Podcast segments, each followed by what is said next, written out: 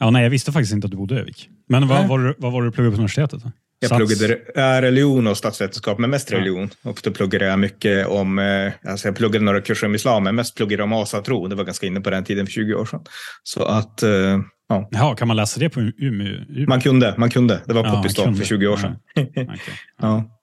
Men det, Och, det och många, som en många, föreläs, många föreläsarna kom från Norge, ska jag säga. Mm. Jaha. Det låter som en sån här sommarkurs på Nej, det var inte det. Det var, nej, det var nog en 30 pengar jag gick faktiskt på den tiden.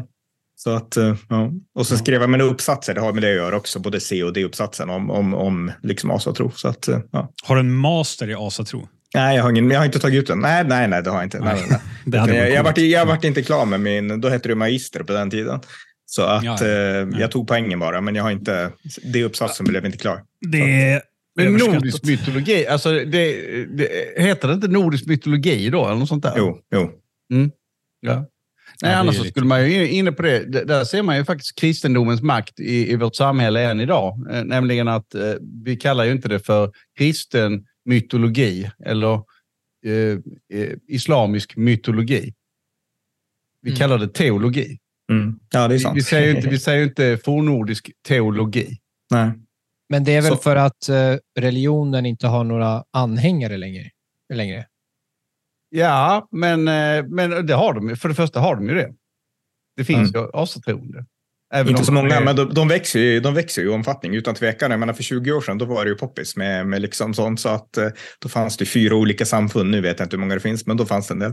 Så att, Ja. eh, ja. Men jag menar, du, du skulle, vi skulle, de här berättelserna, de här allra tidigaste liksom, eh, från Gamla Testamentet då, Elias, där liksom, ja, Jakob går upp och brottas med Gud. Alltså, Mm. vad, vad, vad, vad är det för skillnad på Zeus och Tor och Oden? Alltså det här är ju, eller hur? Ja, Man skulle kunna det, kalla det judisk mytologi.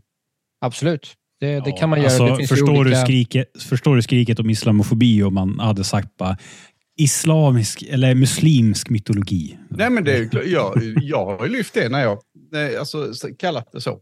Alltså, alltså, jag, jag, jag har gjort precis den tanken. Liksom. Ja, men jag tror det finns judar som till och med skulle beskriva det som mytologi, att de inte tolkar det bokstavligen, utan säger Mm. att det, det är en metafor. Du vet om att Lukas kallar sig marxist, va Ronny? Bara så Nej, att det, visste jag inte, men det gör, det gör ingenting. Det gör ingenting alls. Jag hade bara marxistiska kompisar i Umeå. Det fanns inga andra. Nej, det, nej det, jag, jag gick ju själv på universitetet tre och ett halvt år. Jag vet det, det finns ingen. Ja. Så att, eh, ja. Kan ju säga, jag kan ju gissa på att det har blivit ganska mycket annorlunda sen du plugga och jag plugga. Har det blivit bättre eller sämre, tror du? Uh, sämre. Mm. Alltså, det, det, alltså jag, vet, jag vet inte om det var det när du pluggade där, men varje hösttermin då var det, då satt det liksom en stor jävla röd typ eh, flagg, inte flagga, men en, eh, vad fan säger man, som man sätter på husfasaden typ. Eh, ja, skitsamma. En stor röd där det står liksom välkommen till Umeå universitet, det röda universitetet. Eh, och så, det, det var väl inte så jätteupp, alltså Stats var väl relativt okej, men Alltså det var ju vissa seminarium som, där det var liksom, du vet det här uh, stereotypen youtuber-grejen. att det sitter någon i näsring i rosa hår och typ sitter och skriker åt en för att man ja, säger att män och kvinnor är olika. Typ. Alltså det, Mm. det förekommer. Jag, jag, jag tror att det var likadant på min tid, men, men att då var det ju inte kön och så. så det, tjejer ska ju inte ha så brösten och så på den tiden. Nej. Då var det mer liksom att då var det mer, alltså det var Palestina och det var anti-USA och det var liksom vegansvängen som var väldigt inne och så. Så det var ju, det var samma fenomen men andra frågor kanske. Ja, just det. Jo, det är mer, mer kön nu. Det är ju ganska poppis nu att skära av könsdelar, verkar det vara. Mm. Och Ja, det, kroppsdelar. var, det, det var inte inne. Det var ju feminism, men det var inte det här liksom med liksom transgender och så. det Den, var den kom inte. snabbt den förändringen. Den kom typ 2010 började det. Hur, hur gammal är du förresten? Ja, 50. Men då gick jag förbi en, eh, det var en, eh, ja, en vägg kan man säga då, eller en mur i Umeå. Och då hade någon sprayat ett, eh, det stod så här, The Axis of Evil, eller Ondskans axelmakter. Det var ju George W. Bush som pratade om det. Och så stod det, man hade då ändrat Iran, Irak, Nordkorea till USA, Storbritannien och Israel. Och eh, S till Israel hade man bytt ut mot ett, mot ett hakkors. Så att det var Umeå på 2000-talet. Men det kan jag, det kan jag faktiskt, alltså för, för någon som faktiskt ja, är född och uppvuxen i Umeå, det är ju vad alla jag har pratat med, som jag haft, inte alla jag pratat med, men alla som har varit någorlunda politiskt intresserade. Och all, alltså jag minns ända sedan gymnasiet och högstadiet så har det alltid varit ja, men den här retoriken som folk ser på Twitter idag, eller X idag. Att man gör nats, eller eh, svastika för Israel och så vidare. Alltså, folk gör ju typ Mm. det här i södra Sverige som att, eller de reagerar på det här i södra Sverige som att det är oj vad hemskt, det här har vi aldrig märkt tidigare. Så bara, så det här, jag är inte ens chockad. Jag förstår inte om folk, folk är ens chockade. Men nya tider. Jag, jag, var- jag var även i Skellefteå för några år sedan och då var det någon som det stod någonting, affischering förbjuden, stod det på en skylt någonstans utanför en kyrka till och med Ja. tror jag. Och då var det någon som hade klottrat, eh, de hade tag- tagit bort för, så affischering för och så stod det juden, stod det istället. Då, liksom. Ah. så att, ja, men jag har sett ganska mycket sånt där, i, det, liksom, jag vet inte varför det finns norrut, men det kanske du vet, Men Pontus. Ja, alltså universitetsstäder är väl alltid så där. Umeå är ju superuniversitetsstad, vän- jättevänster eh, på det sättet. Men Skellefteå, det, väl, det förvånar mig lite grann, för de är ju mer lite mer, du vet, sunt förnu- bondsunt förnuft än vad Umeå är. Mm. Eh, och kommer ni ihåg den här eh, Luna? Hon eh, svenska flickan som blev eh, nästan mördad av en eh, Mm. asylinvandrare som sa att han var 15, fast morsan sa att han var 15 fast han var typ 13 egentligen. Eh, du vet, i Skellefteå, det var ju lynchstämning efter det där. Du vet, alltså det var ju att de, folk gick omkring och letade efter pojken. Det var För så? alltså Okej. Ja, okej. ja. Mm. Alltså det hade ju aldrig hänt här i Umeå. Det hade aldrig hänt här i Umeå. Så det är liksom bara där 15 Mm. mil emellan.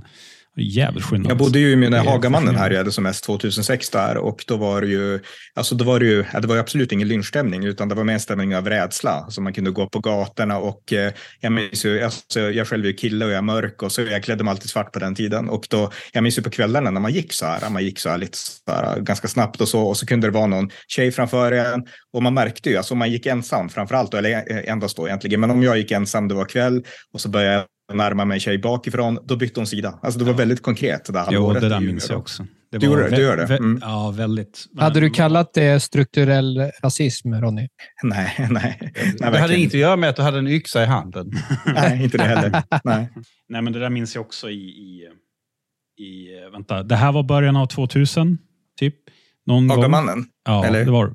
2006. 2006. Ja, precis. Jo, Mm. då eh, när man hade börjat, ja, man hade precis gått ut gymnasiet, skulle precis gå ut gymnasiet. Och det, var, det där minns jag att man var, man var väldigt eh, försiktig kan man säga. Man gick aldrig bakom kvinnor eller man, ja, nej, det, det minns jag. Men det känns som en jävla evighet sen. Mm. Men han är väl ute igen? han är ute. Eh, bor i... Eh, alltså det var inte så länge sedan jag såg honom här i Umeå på ICA Maxi. Ja, fem, fyra, fem år sedan kanske. Eh, Du, men alltså, han så har, han är ute så du kan se på honom sådär, hej hej, så liksom. nej, nej alltså det var, jag kände inte igen honom först för han hade typ skägg och så eh, hade han, alltså han såg ju ovårdad ut. Man kände inte igen honom. Men hans ögon är ju väldigt eh, unika. Man, man känner igen honom på ögonen. Så att, eh, Mm. Han är ju inte poppis här. Jag vet inte om han fick förbud att bo, eh, bosätta sig i kranskommuner eller inte. Jag minns fan inte. Men, ja. Men eh, skön twist där. Gå från eh, det till Hagamannen. Så att, eh, nu blev det stickspår deluxe. Jag vet inte om du hade något till spår du skulle fortsätta på. Eh, nej, alltså i så fall kan jag nämna att det var en annan sak som hände i Umeå också. Och det var ju någon som hette, jag har glömt hans namn nu, men en ung man som fick alltså halsen avskuren, en vanlig student, easy style av en, ja, en man från Afrika som ville köpa droger. Minns du det här Pontus? Det var kanske sju, åtta år sedan eller någonting, kanske lite mer. Och eh, han bodde ju på kan det vara på, ja, i något av de här studentområdena, inte Mariehem utan någonstans där. Eh, och eh, ja, alltså det var ett fruktansvärt mord och Ja. inget som man känner igen i Sverige. Jag tror, jag tror jag bodde i Stockholm. Jag jobbade i Stockholm där ett tag.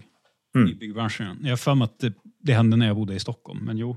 Men du har hört talas om det? Du känner till Ja, det lite vagt, ja, eller? Mm. Det är inte jätteofta det händer mord i Umeå. Nej. Eh, så nu det apropå, eh, apropå massmördare.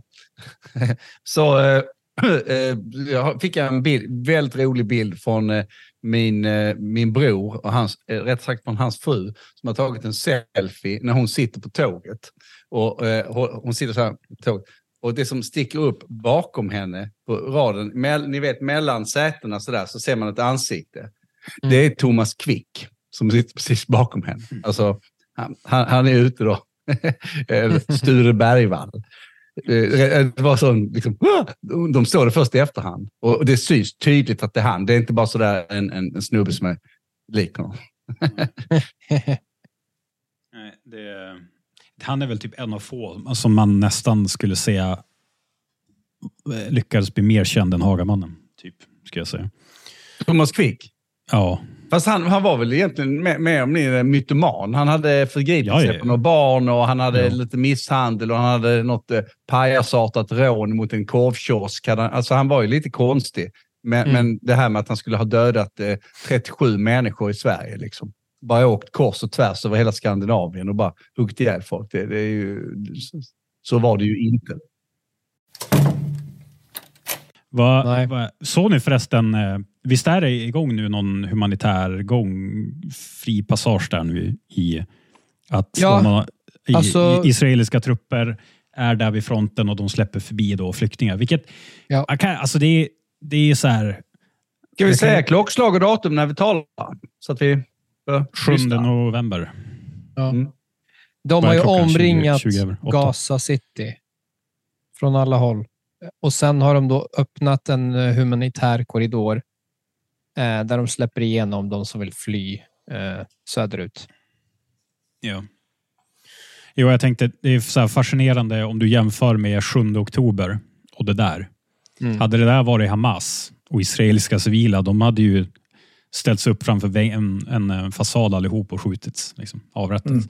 Mm. Mm. Men eh, Ja. Nej, men jag, jag tycker det är intressant, alltså verkligen skillnaden. Jag menar, som sagt, en månad sedan terrorattacken, Hamas-attack mot Israel med 1400 döda och eh, vad är det, 240 kidnappade.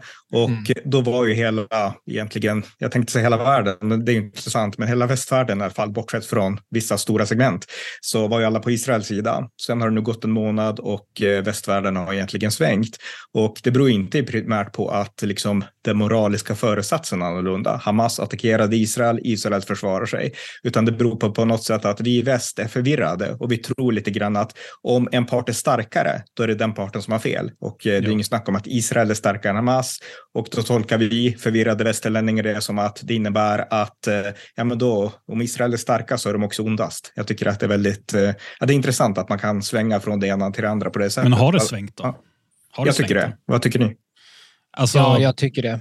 Tittar du typ... Alltså TikTok är ju helt bisarrt. Mm. Där har du ju pro-Palestina 90 procent av allting som handlar om kriget. Och Mm, de yes. få som är pro-Israel, de är... Videorna blir alltid nedtagna eller massanmälda. Eller liksom bara Jag, jag försökte göra några inlägg på, på TikTok. För jag såg hur, eh, hur mycket pro-palestinsk propaganda det var där. Så jag, jag la ut bara en, eh, sån- alltså, några klipp och, och lite så voice-over på det. Eh, Det blev borttaget på, på typ 30 sekunder. Och så överklagade jag för att jag, jag var ju så pass naiv att jag tänkte att det här var bara någon slags massanmälning säkert från eh, pro-palestinier. Så att om jag överklagar så kommer ju en moderator säga att det, det är ju ingenting hatiskt eller problematiskt med inlägget. Men, men de, eh, de, de vägrade återställa eh, klippet.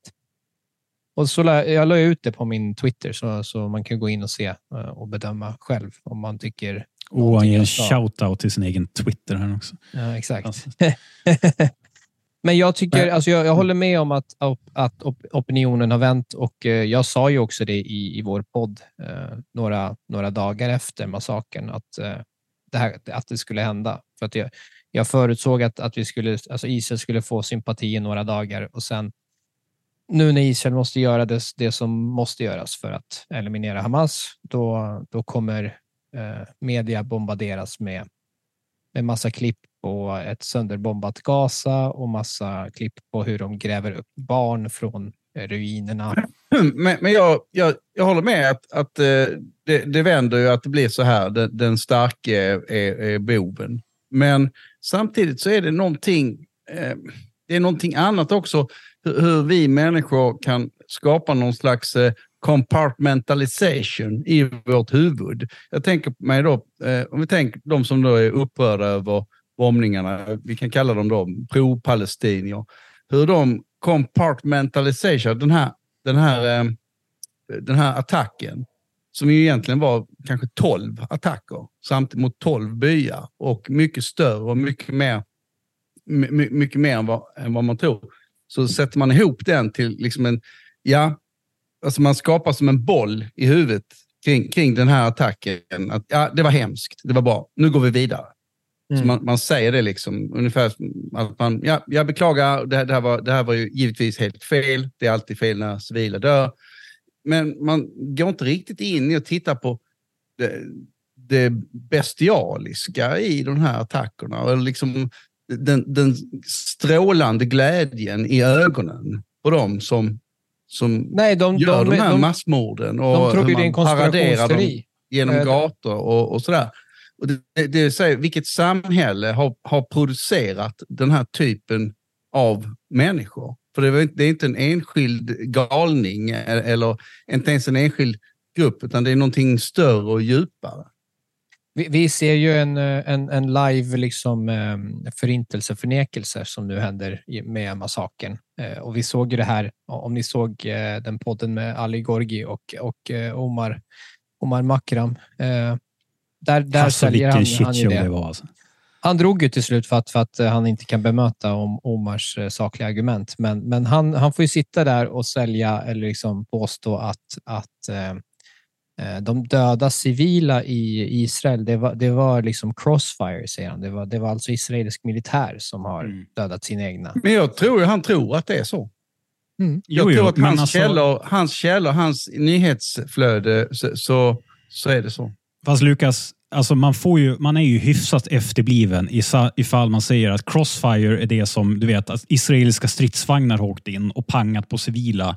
Och så sen så, du vet, man, man behöver ju inte vara liksom jätteinsatt eller ens ha varit anställd i Försvarsmakten eller någon militär verksamhet för att förstå att skadorna från en stridsvagn skiljer sig ganska mycket från någon som skjuts med finkalibrig eh, Jo, jo men, men, men alltså, jag, jag tror att man försöker rationalisera, jag tror vi, vi människor, vi försöker rationalisera den sidan vi, vi, vi står på. Och jag, jag tror verkligen att, eh, att tror det att ja, det, det är skottlossning, det är döda och eh, mitt i allt det här, det här tumultet så, så, så dör civila och så. Inte det faktum att det tog ju enormt lång tid innan det kom något som helst militärt motstånd. Så att de, de var ju nästan mer, Hamas var ju nästan mer framgångsrika än vad de själva hade förväntat sig i sin, Ja. sina vildaste drömmar. Och kunde, visste liksom inte riktigt vad de skulle göra när de hade intagit eh, en, eh, eh, intagit en, eh, en, en samling byggnader eller någonting så håller man ju den och så skapar man en perimeter kring den och, och, och sen kan man försöka expandera den. Och de visste nog inte riktigt vad de skulle göra. Det var, det var också därför de dödade folk. Liksom. För- för- Inklusive för- liksom, ja. någon thailändsk trädgårdsmästare som helt uppenbarligen inte är en personlig fiende. Om jag får skjuta in en fråga till dig Lukas. Alltså, jag fick veta av Elias innan, innan du kom in i bild att du var marxist. Han avslöjade det.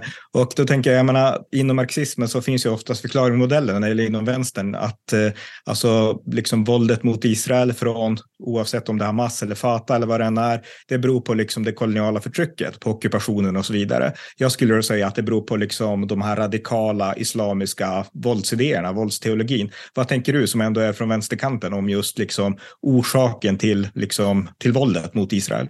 Ja, nej, eh, du har rätt. Eh, alltså, den, den här typen, alltså bestialiteten i våld kan inte förklaras med, med, eh, med ett förtryck eller, eller så. Det, det kan inte göra. Det, det är liksom ett förtryck i kombination med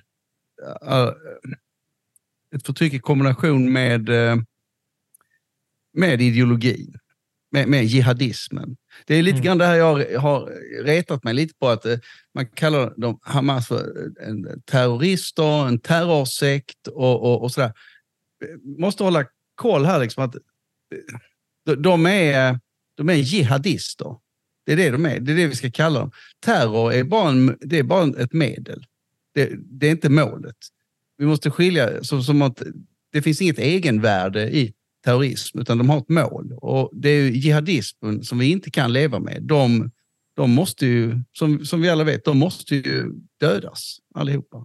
Jag minns ju efter 9-11-attacken, sista saker då, alltså då var det ett, eh, det var ett inslag på SVT och det var en socialdemokrat som hette Mona Jabe, någonting, jag har glömt he- hela hennes namn, men hon sa så här att orsaken till att det här har hänt, alltså 9-11-attacken, det beror på förtrycket ute i världen. Alltså hon härledde liksom det som hände till, liksom, jag vet inte vad hon menade, men kolonialt förtryck eller någonting, det är därför 9-11-attacken har hänt.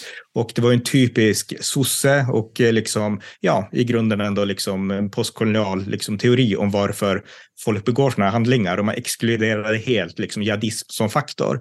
Men, men du kan ändå från ditt vänsterhåll ta i akt att det här är Liksom, det, här, det här beror på någonting som kanske inte den klassiska marxismen kan förklara. Ja, jo, det, det, kan jag det kan jag väl göra, men, men inte på det viset så som du säger.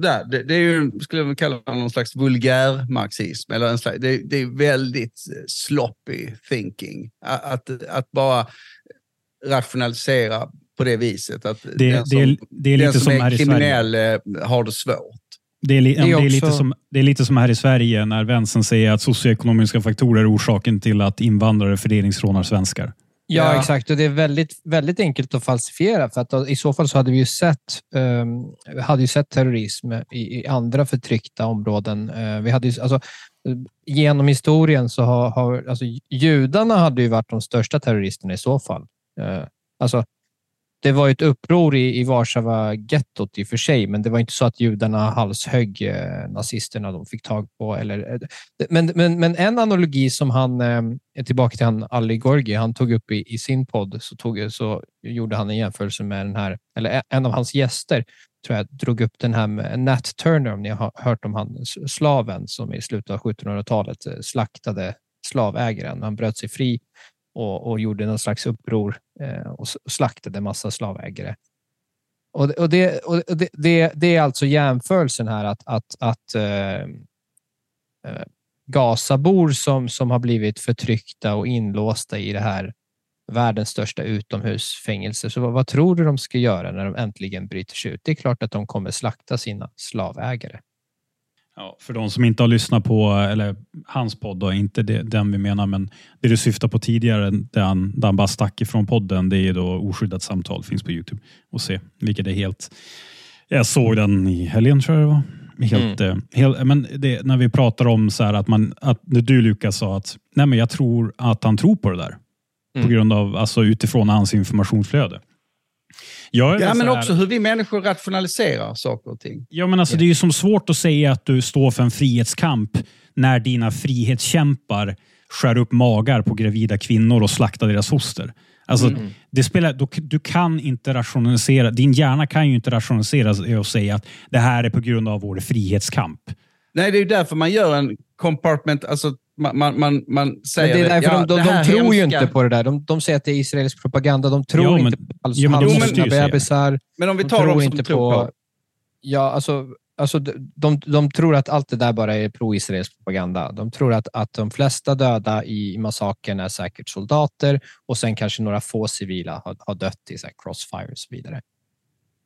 Mm. Så, man, man, man, man, man ska ju tolka dem välvilligt. eh, Ja, och- jag och- försöker tolka välvilligt här på så vis att, att, att ja, det, är en, det är en psykologisk eh, rationaliseringsprocess. När, när Yes. det är starka känslor så, så försöker man hela tiden legitimera det med någonting annat. Liksom. Mm. Eh, om, ta, ta den här massakern i Hebron.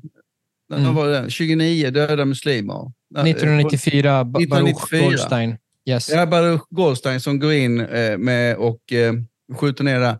Mm. Jag vet inte om man ska... Det, det är ju helt klart en, en ideologi som ligger bakom det, att han gör det. Det, är ju... Ja, och- på många sätt så finns det, jag har fått höra liksom av, av extrema israeler som försvarar det och säger att han hade några familjemedlemmar som blev utsatta för något terror och så vidare. Så Ja, ja. du kan Så- inte, alltså, säkert du måste var det så. förstå.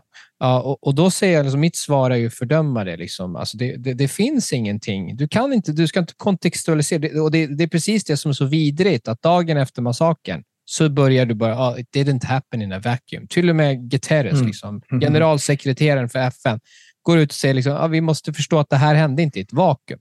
Och det, och det, det är precis detsamma som att jag skulle säga då ef- efter Breivik massakrerade liksom 90 ungdomar, så säger man det här hände inte i ett vakuum. Vi måste förstå att han, han, han hade liksom legitima eh, vad heter det, grievances. Det, det, är, liksom. det är ju det här som är glidningen, Elias. Därför att det är ju naturligtvis sant att det inte skedde i ett vakuum. Ja, exakt. Jag Det, tänkte just säga det. eh, så Men- då måste men man ju just- svara ja på Ja. det.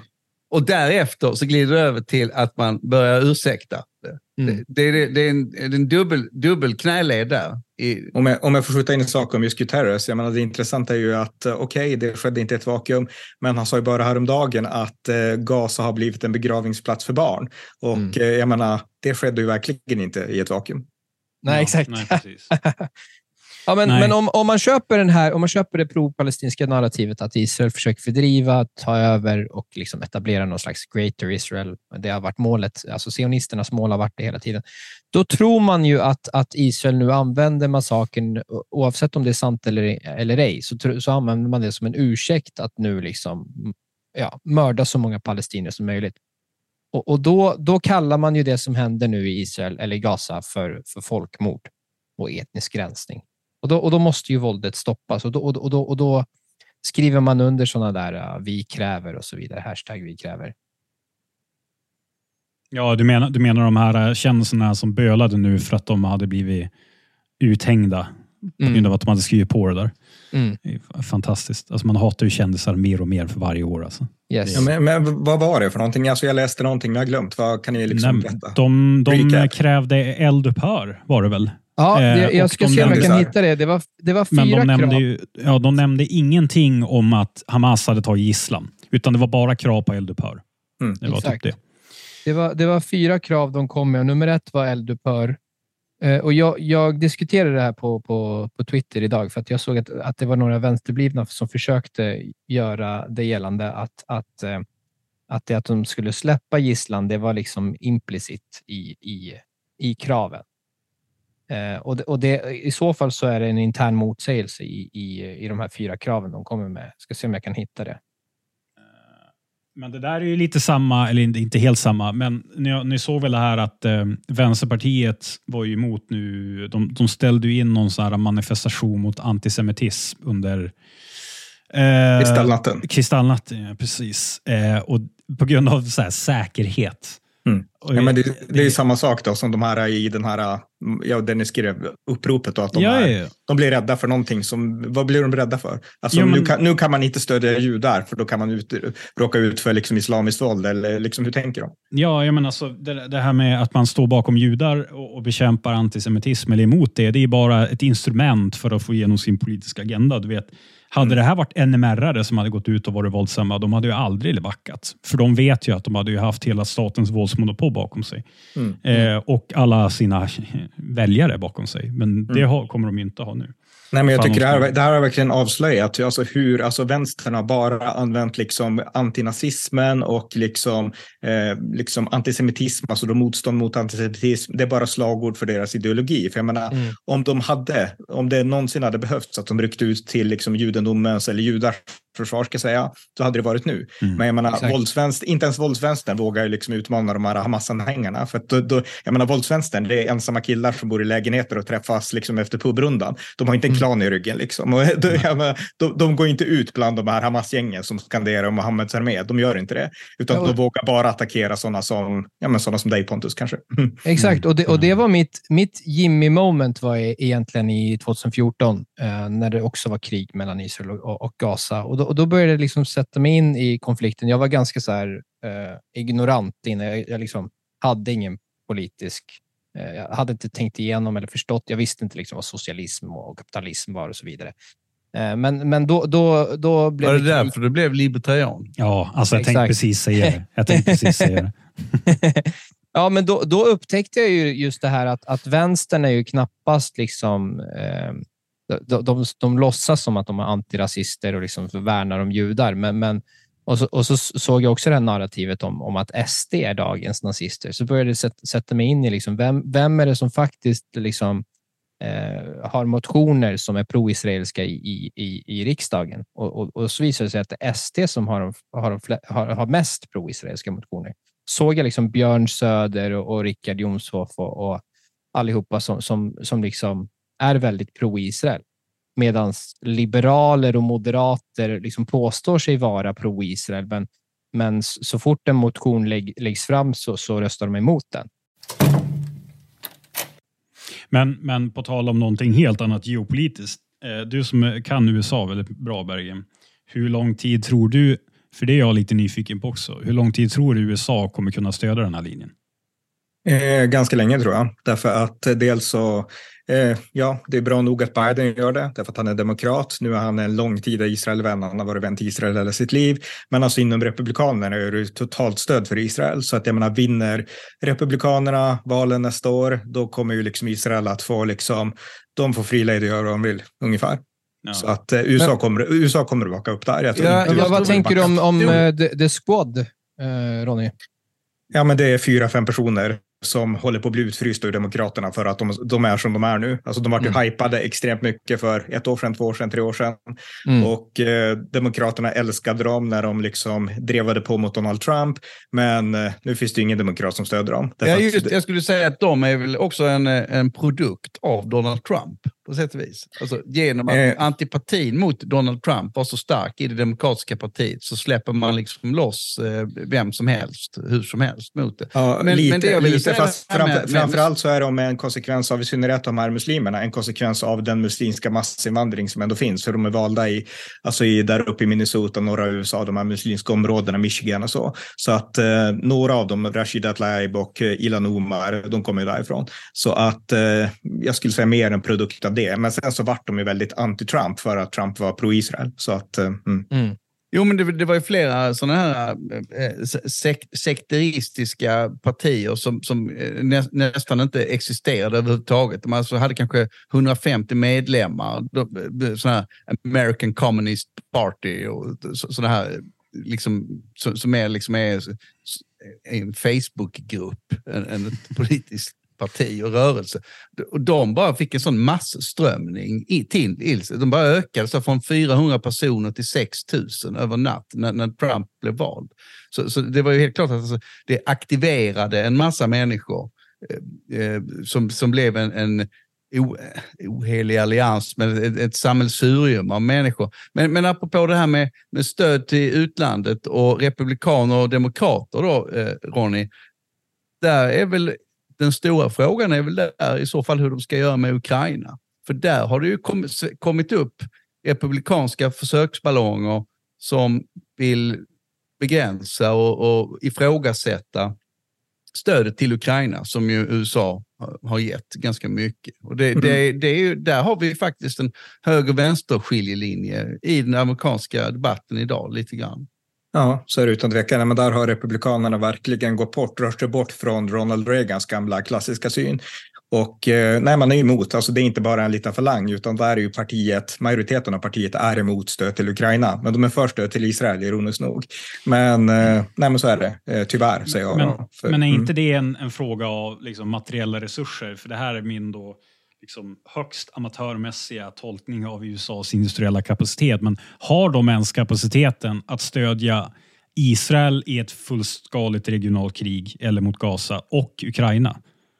Eh, ja, jag skulle tro det. Alltså, nu kan inte jag exakt liksom, hur mycket USA har på sina lager, men det tror jag. För jag menar, Israel behöver inte. De behöver kanske vissa bomber och vissa liksom, taktiska saker, vissa artilleri kanske från USA. Men eh, USA har den kapaciteten, det vågar jag bestämt hävda, ja. Och, eh, men när det gäller Ukraina, då, bara för att jag, menar, jag tycker man måste se det här som en del av Dels måste vi se attackerna mot oss, både från Ryssland, eh, hotet från Kina och hotet från jihadismen. Alltså där är ju hot som är riktat mot en kollektiv västvärld. Europa, USA och våra demokratiska allierade ute i världen, Japan, Sydkorea och så vidare och Taiwan och så. Men eh, Eh, så att vi måste betrakta det som ett kollektivt hot mot oss alla och se det i helheten. Alltså vi bör stödja både Israel och Ukraina för att det är totalitarismens attacker mot demokratin. Och jag tycker att det missar republikaner i synnerhet tyvärr och även det? somliga här i mm. Europa.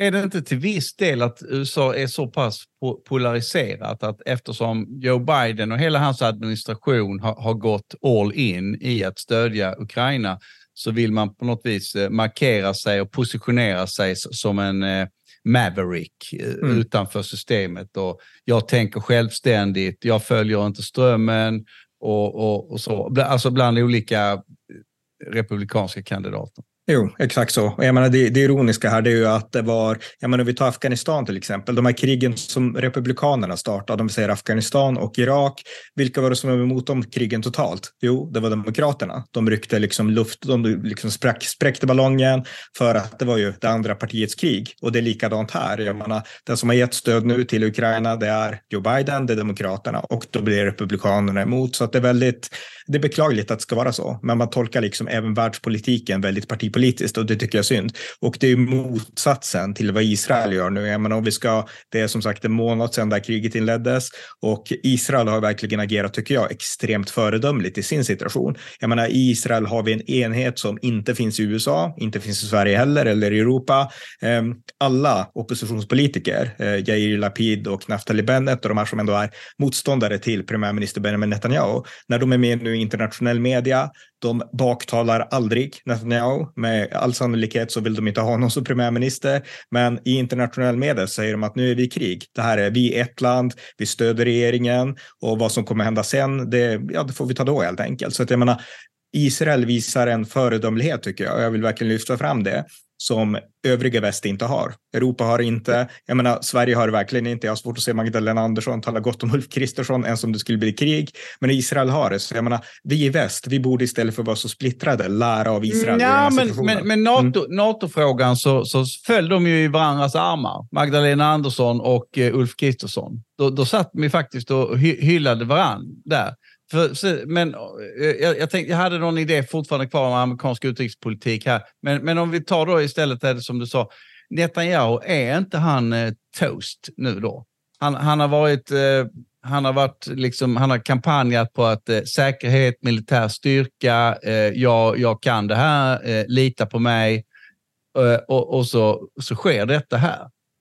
Han kan vara det. Alltså, skandal. Det kan, det, ja, det, skandal ja. räcker ju inte. Alltså, hur, hur, överlever han det politiskt?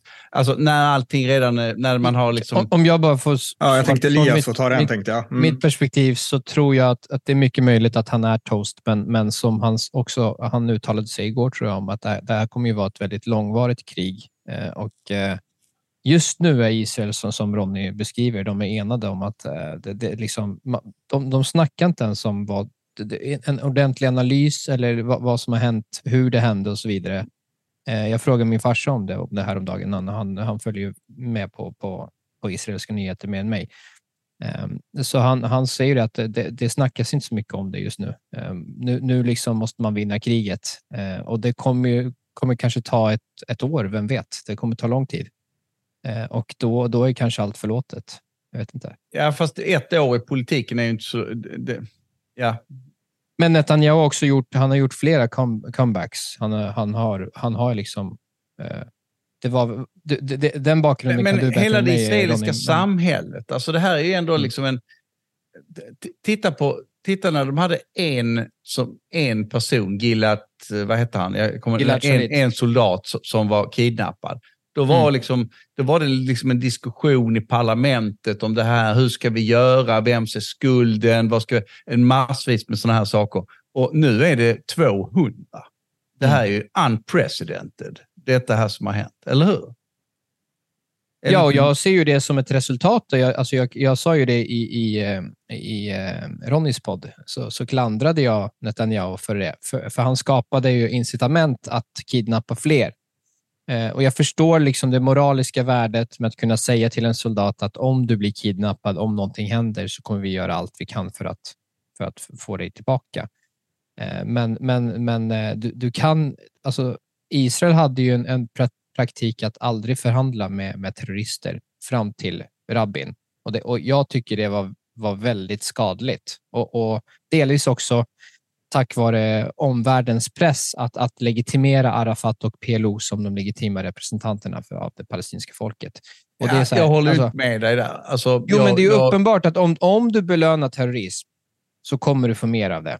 det ja, det, men samtidigt så alla människor, det, det har det här att du, du sätter upp ordet terrorist så, så, som att det är någon slags boogeyman. Och sen, jag menar, men, people grow and change. Eh, Nej, Organisationer Arafat ändrade sig. aldrig sig. alltså, vi jo, har ju en objektiv alltså det, definition jo, det, av, alltså, det, finns väl massvis med, det finns väl massvis med eh, eh, eh, människor som i sin ungdom eller medelåldern så, så blir de så, så är de radikala och de är skrytsamma, de är våldsamma, men allt eftersom de blir äldre så... Ja, men Arafat visade ju aldrig några indikationer för att han, han hade ändrat sig. Han, ja, men han jag talar, smugglade jag talar om, vapen jag talar om principen att, Men vänta, jag talar om principen att inte förhandla med terrorister. För det Ja. första så gör de ju det under Ja. bordet. Det gör alla hela tiden. Så därför så blir det i sig en brist på trovärdighet. Men det var det Israel inte vi- gjorde. Vi fram förhandlar till... aldrig med terrorister. Ja, men det, det säger man bara när man själv inte har lust att förhandla. Ja. Men när man vill förhandla, för man tror att man kan vinna något på det, då gör man det. Så den principen är inte värd vatten. Ja, fast Israel snackade inte med PLO. Alltså det var, det, ingen snackade med PLO innan, innan Rabin. De hade hem, de, nej, men de snackade med folk som snackade med dem. De, de, alltså, du har ju ändå olika kanaler. Titta på Hizbollah. Där så, är vi, vi eh, förhandlar inte med terrorister. Ja, men de har ju kanal. De har ju fångutväxlingar. De har ju byt, alltså sådär. Det, och det finns faktiskt en till, har ju funn, eller fram, fanns fram till 2006, en, eh, när kriget i Libanon som, som var då, 2006, då fanns det ju en tillit mellan Hizbollah och den israeliska staten. De, de, de förhandlade ju med varandra. Ja, och, Så det, och det, det är det det- jag menar är väldigt naivt. Det, det är precis det man trodde nu, att, att om man bara liksom låter Gaza existera och man låter ar arbetare komma från Gaza och jobba i Israel och så vidare, så kanske de etablerar ett, ett, eh, ett, eh, fint samhälle och så kanske det blir liksom fred sakta men säkert. Och så, och så Mm. händer något sånt här. Ja, ja nej, nej, det, det var ju naivt. Men, samtidigt men, så... men den, nej, den naiviteten kan man väl spåra till. Jag menar, det du beskriver Lukas, det är lite grann, alltså folk förändras med åldern. Visst, temperament och sånt förändras, men förändras verkligen ideologin. Och det här, jag menar, det faller tillbaka på, är det här en ideologisk konflikt eller handlar det om liksom människors känslor och människors mognad? Ja, men vänta, vänta. en ideolo- även ja, ideologier är, är, ju, är ju förändringsbara. Det- På grund av materiella verkligheten. so, socialdemokratin var ju en gång en socialistisk rörelse som, som ville eh, skapa, skapa ett klasslöst samhälle på 1800-talet.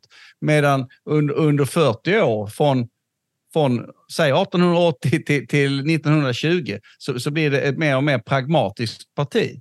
Och, Mm. och, och man, man ändrar sig de facto på en massa saker, även om det står kvar i statuterna att eh, vi, vi ska ha, eh, vad var det, att man ska, ja, alla produktionsmedlen ska ägas av, av folket, sådana saker. Så var det ju ingen som tänkte att så skulle vara fallet på 40, 50, 60, 70, 80-talet. Nej. Så jag menar, ideologier förändras ju också, partier förändras och all- allting Men- men då gäller det att göra den sunda men analysen Att, av- att, sätta, sätta en uppdelning, sätta en uppdelning att, att kategorisera någon, någon person som terrorist och sen därefter bara eh, avfärda den. Jag, jag, ja, jag, jag tycker det, det, det kan jag också säga är naivt. Mm. Nej, men jag, jag håller med, alltså, man måste vara öppen på ett individplan, se liksom, hur förändras du och så vidare. Det håller jag med om och det tror jag till och med Israel gör. Men Och då kan man bli lurad, Mm. som Elias sa. Man kan bli blåst, Ja. som de nu blev. ja, ja, absolut. Men, jag tycker också alltså, Arafat, den, den, stora, den som har blivit blåst är omvärlden. Därför att jag menar, Israel har alltid fattat, Israel har förstått att Arafat talar med kluvna tungor. Alltså det är inte så Nej, att men Israel jag talar inte har vetat det. Skit i Arafat. Jag, jag talar Mm. om principer. Mm. Nej, han, han var Ja. otroligt eh, alltså, alltså, taktisk på ett sätt som, som, som drabbar honom själv, säga noll trovärdighet genom att hela tiden säga det som han tror är det rätta i varje sekund.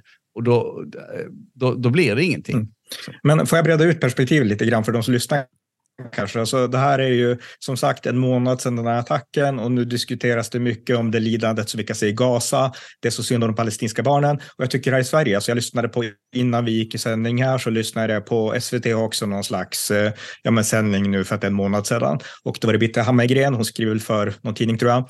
Och hon hon pratade då om liksom, ja, men, alltså att Israel kanske begår liksom, brott mot folkrätten och så vidare. Och det var hela tiden fokuset på att det stora ansvaret är Israels. Och jag tycker det man missar i svensk media här, det är att dels, eh, det här kanske man inte missar, men dels var det ju Hamas som attackerade Israel. Många palestiner jublade åt det här, helt vanliga palestinier på gatorna.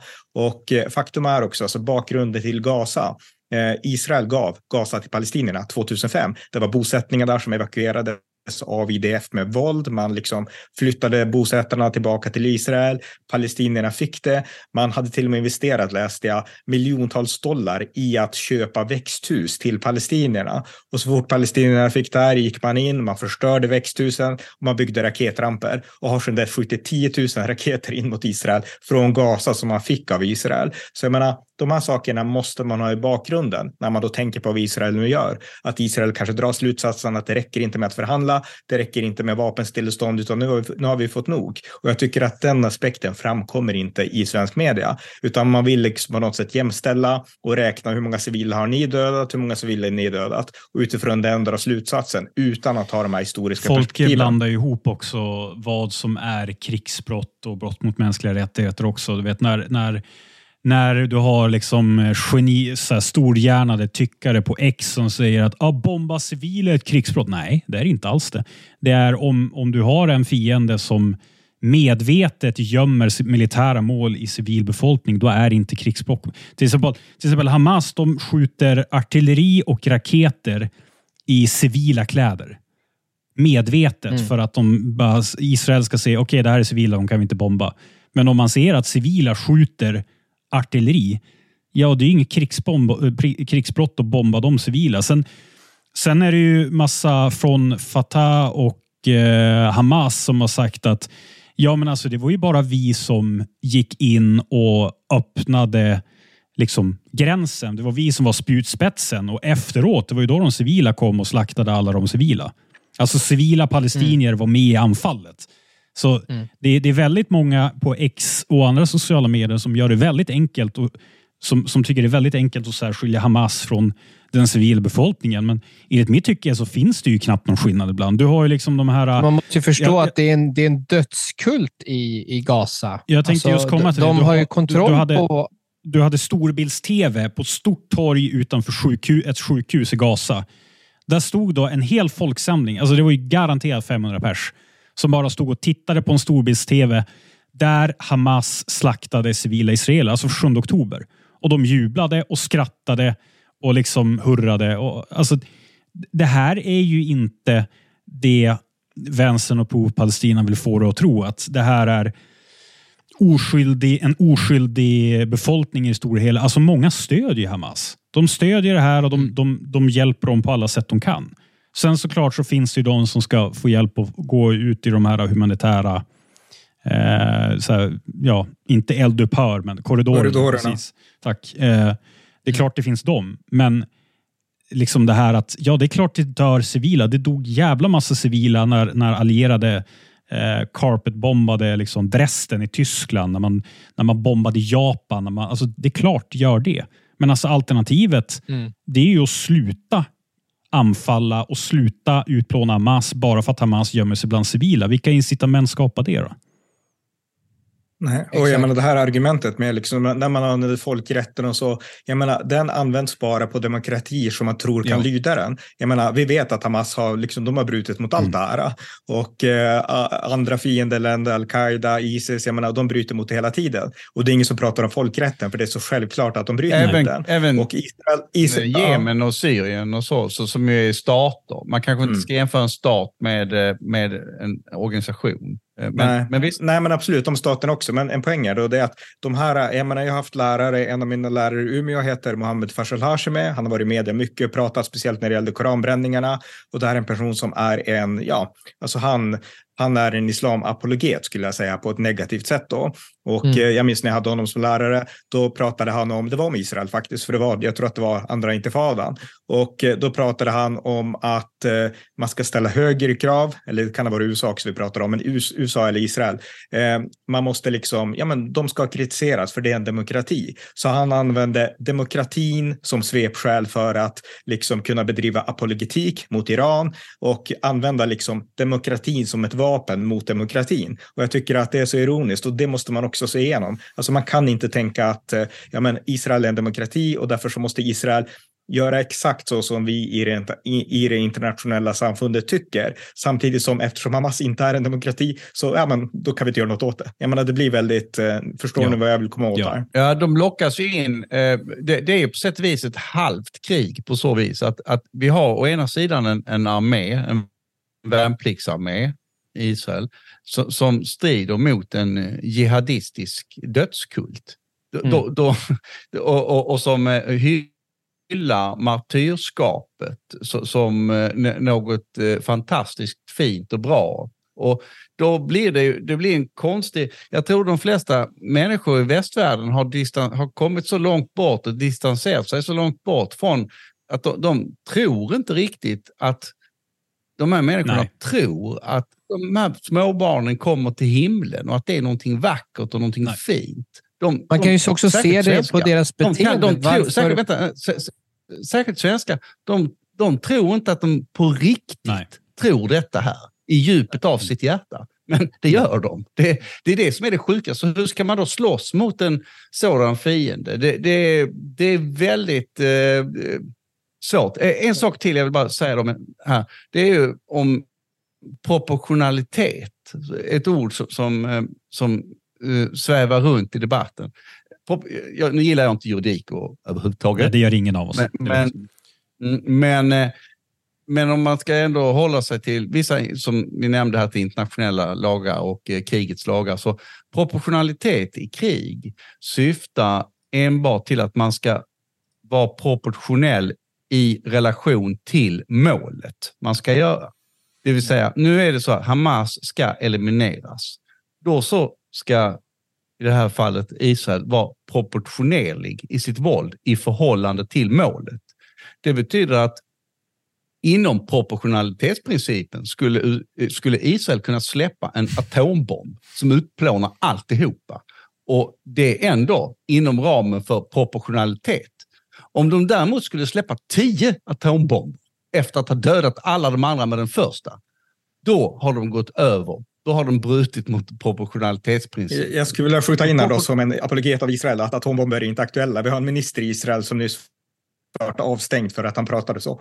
ja, jag, jag, jag bara tog det som en, alltså bara för att förtydliga ro hem min poäng. Här, men, men, jag, vill, men, jag, jag, vill också lägga till det här med, med dödskulten, för att, att, att, att de hyllar eh, martyrskap eh, Eh, och att, att de, att de eh, brukar säga att de, de gillar döden på samma sätt som vi, vi gillar livet och så vidare. Det, det kan man också se sig manifestera i deras beteende.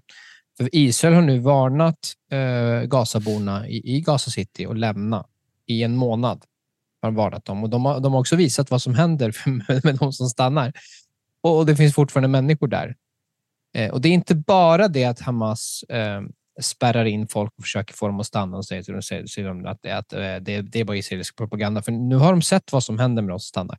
Det, det handlar också om att, om att de, de faktiskt tror på det här med martyrskap. Att, att om man dör i, i, liksom, i islams kamp mot juden, då är man garanterad Eh, eh en oändlighet med, med paradis. Eh, så, så, så, så, och det kan man också se när, man, när, man, när jag diskuterar liksom om... Eh, jag förespråkar ju till exempel att Egypten skulle kunna annektera Gaza. Och när, jag, när jag säger det till det till, till, till Palestinavurmare på, på X eh, så säger de att ja, men varför ska Egypten hjälpa Israel att, att liksom etniskt rensa Palestina? Eller liksom, det, det, det handlar om varför ska, varför ska de lämna sina Eh, hem och så vidare. Det, det, det, visar också hur, hur, eh, hur viktigt det är att de, de, liksom, de ska stanna i sitt hemland oavsett vad. Och eh, hade, hade vi blivit bombade av, typ om, om Norge hade bombat Sverige och bombat sönder liksom Norrland, då hade ju alla svenskar hade ju lämnat Norrland liksom bara, bara för att överleva med en gång. Men mm. är inte då om du lever i den här tanken att det, är, att det är en etnisk rensning på gång? Så, ja, då är det ju stand your ground. Så går det här tillbaka till eh, 1947, 1948, eh, utdrivningen där, det, och även, även 1967. Då, det, det, är ju det som är tanken. Att, jaha, nu, nu är det en ny Nakba på gång här. Mm. Det är ju det som är tanken bakom att stanna kvar också. Sticker ja, vi nu men, får men vi det visar ju ens prioritet. Vad, vad, är viktigare? Ditt liv eller ditt, ditt land? Mm. Alltså, med, med, ja, med riskera ja, ditt liv eller ditt land. Med, ja. Alltså. Ja, men, men, men alltså jag tycker vi har fel syn på det här palestinska landet. För jag menar, dels så, jag delar inte alls den palestinska synen på Nakba, men, men därtill så tycker jag också att jag menar, det palestinierna har krävt, alltså en av anledningarna till att palestinierna fick Gaza och eh, även Västbanken, men Gaza primärt, det var att då skulle man släppa kravet på att få återvända, alltså till det som är Israel. Eh, därför att då skulle ni få ett land. Eh, samtidigt så, jag menar, det är dubbeltänkt där, därför att palestinierna, de de sa att nej, men absolut, vi vill ha Gaza, vi vill vara självständiga, men vi vill också återvända till vårt ursprungliga land. Alltså allt ska bli som Gaza. Så jag menar, vi har en dubbelstandard där, tycker jag, och det måste också uppmärksammas mer av västmedia. Men sen en intressant sak som du sa, eh, eh, Lukas, det var ju att eh, du nämnde då den här dödskulten, att de är fanatiker och så nämnde du också i förbifarten bara, men att eh, de israeliska soldaterna, det är typ 20-åriga värnpliktiga som inte alls är, alltså det kan vara studenter, det kan vara, du Elias kanske vet mer om det, men alltså helt vanliga människor som inte alls är fanatiker utan de är bara inkallade. Och det är de som, för jag menar Israel utmålas som den här supermilitärmakten och kommandosoldater, men det här är ju vanliga ungdomar mot de här eh, fanatikerna. Eh, liksom, vad tänker du om det, Elias? Stämmer det? eller? Det stämmer absolut. Alltså då, alla måste ju göra lumpen där. Så det, det och det, det är liksom eh, både... Alltså det, det, är ungdomar från, från hela Israel, så det är liksom ungdomar. Från... Har du gjort lumpen? Eller du kanske inte bodde där då? Nej, jag lämnade Israel innan de värvade mig, men, men, min lillebror har gjort det. Eh, och, och det, finns ju, ja, det finns ju då barn av, av föräldrar som är väldigt på, på vänstersidan. Eh, som väldigt så här fredsvurmare. Och, och det är ju också ironiskt att många av dem som bodde runt det här Gazaområdet var väldigt så här, det var hippies och det var många, många på vänstersidan. Liksom. Mm. Som, som Men just den distinktionen, jag tycker den är intressant att lyfta fram. Alltså att det är vanliga ungdomar som är med i det. Medan mm. de här Hamas, det är ju liksom, de kan vara unga också, de kan vara barn, men de är fanatiker. Och den skillnaden, alltså den, den lyfts inte fram, utan det är Israel som för att de är starkare framställs som onda. Mm. Ja, Precis. jag vet inte, jo, alltså, det är det som är så jävla sjukt. Typ I alla krig, alla större krig så är det alltid 19-20-åringar som gör liksom den största grovjobbet. Det är de som kör alla stridsvagnar, det är de som liksom stormar med bajonetter och så historiskt sett. Eh, men, men sen samtidigt, jag menar om du som värnpliktig 20-åring får höra av jätteauktoritära liksom, officerare så här, nu kommer det en massa jihadister, de vill döda dig för att du är jude. Alltså blir ganska radikaliserad av det. Det hade jag blivit i alla fall. Liksom, hade jag haft där en, en så här, kapten Akisjärvi som förklarar för mig, hörru du Persson, nu kommer det en massa jihadister där. De vill döda dig för att du är svensk. De vill döda din familj, de vill döda allt du håller nära kärt. Jag, alltså det hade radikaliserat mig. Ganska mycket. Men... Fast det, fast det, det behövs ju, inte det Pontus. De, är, ju, de är redan radikaliserade jo, på, det, jo, på, på ett jo, jo, men de, de, blir väl mer, antar jag. Alltså adrenalin och, och liksom kärleken för, för hemlandet och så vidare. Liksom. Det, det är ju så tydlig etnisk konflikt. Så det är ju som vi, vi, Men vi... nu tror jag, att, jag tror Elias missuppfattade. Han, han menade, Elias menade att han trodde att du menade att palestinierna var radikaliserade. Nej, men du, nej okay. jag menar Israel. Mm, Israelerna. Mm. Eh, alltså, det är ju, och, och det där att det är sån tydlig etnisk konflikt, det har ju vi svenskar liksom svårt att förstå. För svenskar har aldrig varit hotade på... Alltså vi, har, vi har aldrig haft ett hot mot oss på vår etnicitet sen typ för alltid. Mm. Tills nu, liksom, tills nu, Bryssel och skjutningen. Ja, ja exakt. Jo, liksom nu när vi blir dödade för att det är, folk blir dödade för att de är svenskar. Nu har ju många sagt att det här kommer ju skapa ännu fler flyktingar till Sverige. Alltså fler palestinier kommer komma till Sverige nu på grund av det här kriget. Tror ni att det kommer bli så? Nej, nej inte särskilt många. Jag tror inte det kommer att bli särskilt många till eh, Europa heller. Jag tror de kommer hamna i flyktingläger inom Gaza och eh, sedan eh, och kanske Egypten och en rännil som kommer ut.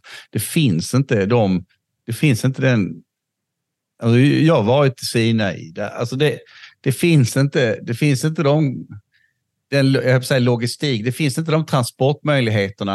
Eh, flyktingar kan, vad ska de göra i Egypten? Hur ska de sen komma vidare? Det, det är inte alls samma sak som den här båtarna vid, vid Libyen och där. Det, det, är en helt annan, det är en helt annan, eh, Egypten är ett helt annat land och de, de kommer inte kunna, de har inga pengar till att flyga någonstans och de, de, de kommer inte kunna tas emot. Jag, jag, jag, tror inte att det kommer att bli särskilt många. Det man ser det på, ehm, på X, att det här är liksom man ser den här konspirationsteorin då, om att, om att eh, det, det har varit Israels mål hela tiden att, att bomba sönder Gaza för att skapa en flyktingvåg.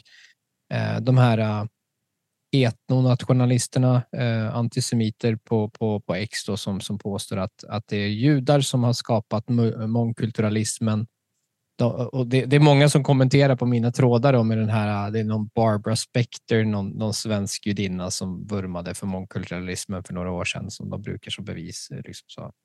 Ja. Mm, jag visste att du var ansvarig för den här skiten. Jag visste det hela tiden. Mm, exakt. Nej, men, det, nej, så, men så svaret på, svaret på din fråga Pontus, det är att eh, så, så kommer det nog inte bli. I så fall så är det om det skulle bli flyktingläger i, i Egypten. Men jag, jag tror inte det kommer bli det. Jag, jag tror att de kommer eh, de kommer trycka ner dem i söder och sen så kommer de göra allt för att försöka döda Hamas helt enkelt. Ja, allt hänger ju på... Men vad som händer sen, sen måste man ju... Vad, vad händer när det här är slut? Men, men innan vi kommer och, dit, innan vi kommer till där det är slut, mm. alltså det intressanta är ju egentligen den moraliska synen på det här. För oavsett i praktiken vad som händer med flyktingarna så är vi i väst, i Europa, öppna ändå för att ta emot dem. Jag menar, vi har gjort så tidigare och om vi inte gör det nu så beror det mer på praktiska anledningar, inte att vi inte egentligen kanske moraliskt vill, för vi vill gärna hjälpa. Och då tänker man att borde inte liksom den arabiska världen känna likadant? Det här är araber, det här är muslimer, vi vill hjälpa. Men så tycks inte vara fallet, inte ens i förhållande till Egypten. Nej, alltså Egypten mobiliserar sin armé för att hålla borta palestinierna. Kan du tänka dig att låtit ifall Sverige hade mobiliserat sin armé för att hålla palestinier ute? Ja, det hade varit väldigt mm. spännande. Men, Men Al-Sisi ja. utförde en statskupp för att, för att eliminera Muslimska brödraskapet i Egypten, så jag tror inte han vill ha, ha in massa Hamas-anhängare från, från Gaza. Och få det där att, att, att, terrorister följer med flyktingströmmarna, det läste jag i en artikel 2015 att det var en högerextrem myt. Så det, det tror jag inte händer. Men, men sen Exakt, har du ju... islamofobi det. Exakt. Sen, men sen, jag tror det har mycket att göra med Meloni i Italien, eh, men även Spanien. Hur, för de har ju varit så jävla anti alltså, mer invandring. Men alltså kolla på hon nu. Hon bara fortsätter. Det, hon, hon sitter och väntar på EU-beslut. Och Det där kan ju jag tro kan bli en jättejobbig blandning, ifall, eller farlig mix ifall Italien fortsätter vara lika passiva och det skulle bli en flyktingvåg från, från Palestina. Jag menar, det finns väl det finns väl spelare i regionen emellan som skulle tjäna på att skicka lite mer kaos till Europa. Det är klart det gör det. Jag tror inte ja, vi ska liksom bara anta att det inte tror, jag tror, jag tror inte det. Dessutom, det är, ett, det är ett par miljoner människor. De, de flyktingarna som kommer från eh, Nordafrika är huvudsakligen eh, afrikaner som reser från, egentligen ja, ja. från hela ja, Afrika. Och där finns det ju ett, där är det ju ett, det är en ändlös sjö att ösa ur av flyktingar på grund av att de här länderna fungerar inte. De, de, de fungerar så dåligt. Så här talar vi om en, en potential på 500 miljoner människor som skulle kunna röra sig ja. norrut. Men, men kan, kan man dra... Palestinierna är i den här bara en... Ingenting. Liksom. Kan, kan man dra den här diskussionen om liksom flyktingarna till någon slags slutsats? Att, kan vi säga att vi i väst idag, eller Europa Sverige kanske till och med, har landat i att inte ens vänstern idag vill ta emot fler. Alltså, vi vill inte ha en ny massinvandring. Kan vi säga att har vi kommit dit i Europa Nej. idag? Nej, alltså nu, nu, nu deras nästa, liksom, eh, vad ska man säga, punkt de vill slåss för, eh, kulle de vill döda på, det är arbetskraftsinvandringen. Att de vill inte höja lönerna för, för yrken här i Sverige, för de vill ju fortsätta med massinvandring.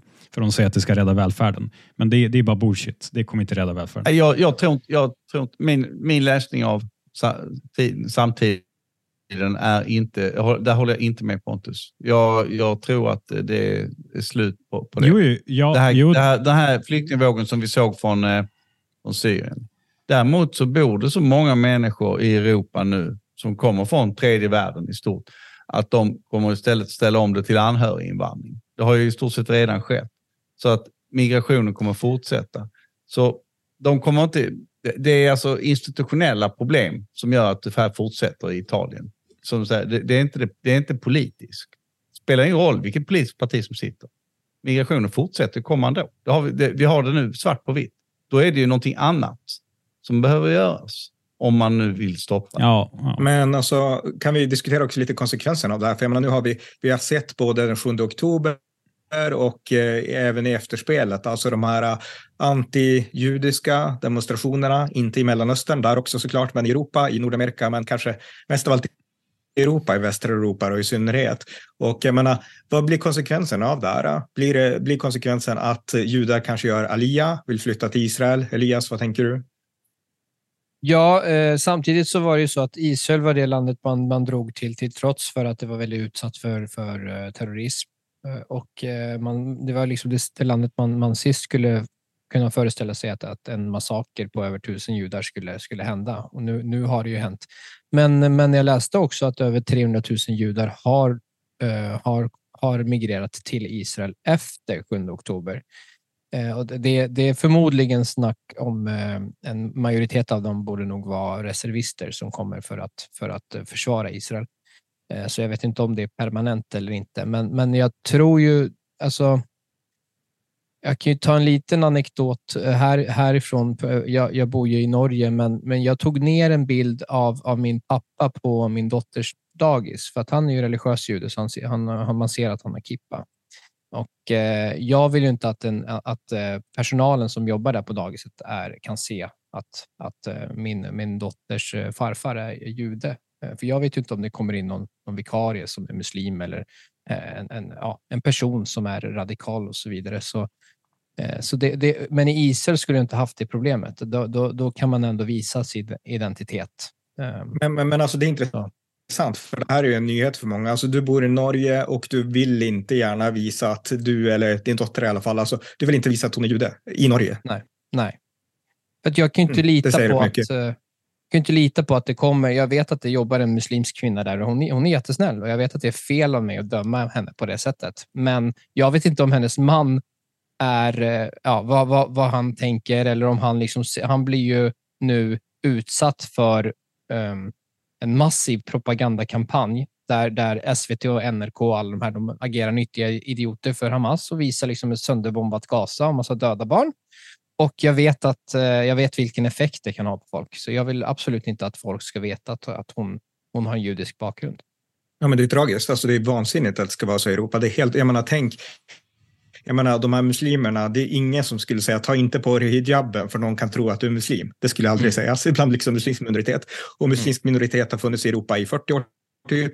Judar har funnits i 2000 år i Europa. Så jag menar att det ska bli så, det här visar verkligen den radikala förändringen och att hotet mot judenheten i Europa kommer från de här nya invandrarna från Mellanöstern. Det är inte från nazister, det är inte från liksom svenskar som Pontus, utan det är, liksom, oh, det är, det är från Ah, Okej. Okay. Mm. Utan det, det är från liksom de så kallade, det här fina ordet, nysvenskarna. Och Men jag, jag, tror det, jag tror det är där som du säger, den anekdoten Elias. Det, det var ju också, det var något liknande som hände i Köpenhamn med eh, en, någon också eh, hothead, liksom hetsspår som skulle egentligen döda Lars Vilks. Men det misslyckades, eller det blev fel, och han hade livvakt och så han visste inte riktigt vad han skulle göra och var jagad. Så han bara helt spontant uh, hoppade in i en bil och körde till synagogan. För, för att, och de Exakt, och, och här, häromdagen var det en kvinna... det, det, är något sånt som skulle kunna hända då. Ja, och här, häromdagen var det en kvinna i USA som, som eh, ville Ja, hon ville väl mörda, mörda judar, så hon, hon körde in en bil in i en byggnad där hon såg ett Davidsstjärna. Och så visade det sig att det var så Black Hebrew Israelites. som själva är antisemiter som bara approprierat den judiska identiteten.